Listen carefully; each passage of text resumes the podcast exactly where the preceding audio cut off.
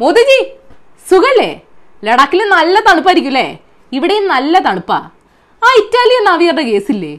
അതിൽ നമ്മൾ തോറ്റു. ജയിച്ചെന്ന് ഫാൻസ് പറയും. പക്ഷേ തോറ്റു. മോദിജിക്ക്?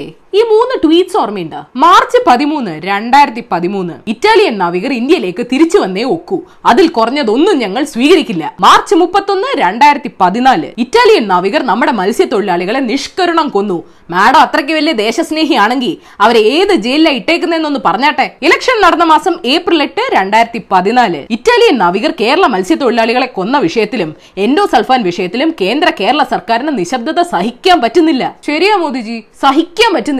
അന്ന് വിചാരണ നീട്ടിക്കൊണ്ടുപോയി ആ നാവികരെ രക്ഷപ്പെടാൻ സഹായിച്ചത് അന്നത്തെ ഇറ്റലിക്കാരിയായ നമ്മുടെ യഥാർത്ഥ പ്രധാനമന്ത്രിയല്ലേ? അല്ലേ അതുകൊണ്ടല്ലേ അന്ന് കാസർഗോഡ് വന്ന ഇലക്ഷൻ റാലിയിൽ ഞാൻ മത്സ്യത്തൊഴിലാളികളുടെ അവകാശങ്ങൾക്ക് വേണ്ടി സംസാരിക്കും.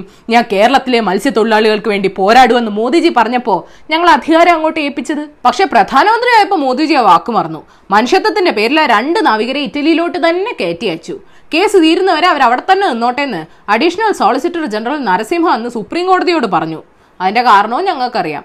മത്സ്യത്തൊഴിലാളികൾ മനുഷ്യന്മാരല്ലെന്നല്ലേ? രണ്ടായിരത്തി പതിനെട്ടിൽ ഇറ്റാലിയൻ പ്രധാനമന്ത്രി ജെസപ്പെ കോണ്ടെ ഇന്ത്യ സന്ദർശിച്ചപ്പോഴും മോദിജി നല്ല മര്യാദ കാണിച്ചു.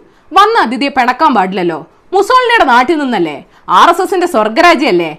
അതുകൊണ്ടല്ലേ ആ കേസിനെ പറ്റിയൊന്നും ഒന്നും മിണ്ടാഞ്ഞേ? എല്ലാം ഞങ്ങളുടെ തെറ്റാ. ചൈനയും പാകിസ്ഥാനെയും വിറപ്പിച്ച മോദിജി ഇറ്റലിയൊക്കെ പുഷ്പം പോലെ കൈകാര്യം ചെയ്യുന്നല്ലേ ഞങ്ങൾ വിചാരിച്ചേ? നമുക്ക് ആ ഇറ്റാലിയൻ അംബാസഡറെ ഒന്നുകൂടെ വരട്ടി നോക്കിയാലോ? അല്ലേ വേണ്ട.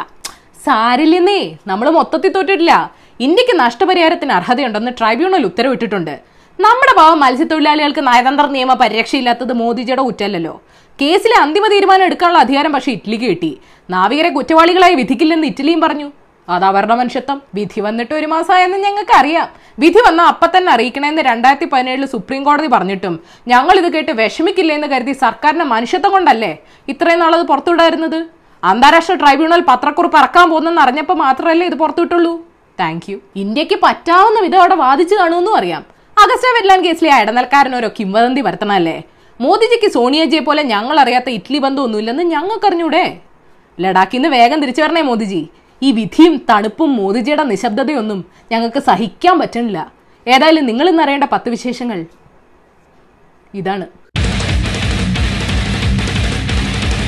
നമ്പർ വൺ സംസ്ഥാനത്ത് ഇന്ന് ഇരുന്നൂറ്റി പതിനൊന്ന് പേർക്ക് കോവിഡ് സ്ഥിരീകരിച്ചു.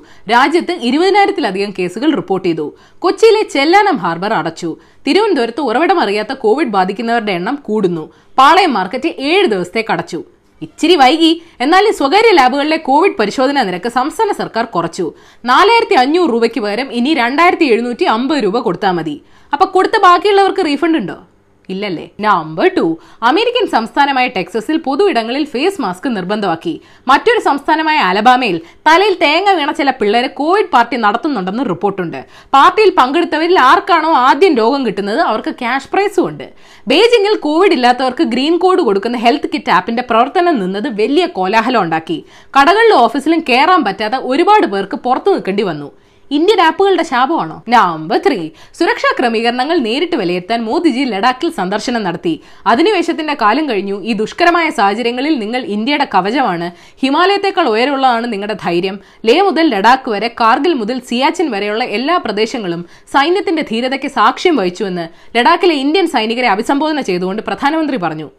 ഫോട്ടോസ് ഒക്കെ കണ്ടല്ലോ അല്ലേ? Number four K C B പുരപ്പുറ solar പദ്ധതിയിലൂടെ സർക്കാരിന് ആയിരം കോടി രൂപയുടെ അഴിമതി നടത്താനാണ് പദ്ധതിയെന്ന് K Surendran. K C B പദ്ധതി അട്ടിമറിച്ച് ടാറ്റയ്ക്ക് കോടികൾ ഉണ്ടാക്കാനാണ് പ്ലാൻ ഇതിന് പിന്നിൽ മുഖ്യമന്ത്രി വ്യവസായ മന്ത്രി വൈദ്യുതി മന്ത്രിയൊക്കെയാണെന്നും കെ സുരേന്ദ്രൻ ആരോപിച്ചു. എന്ത് പണിയായി കാണിച്ചേ?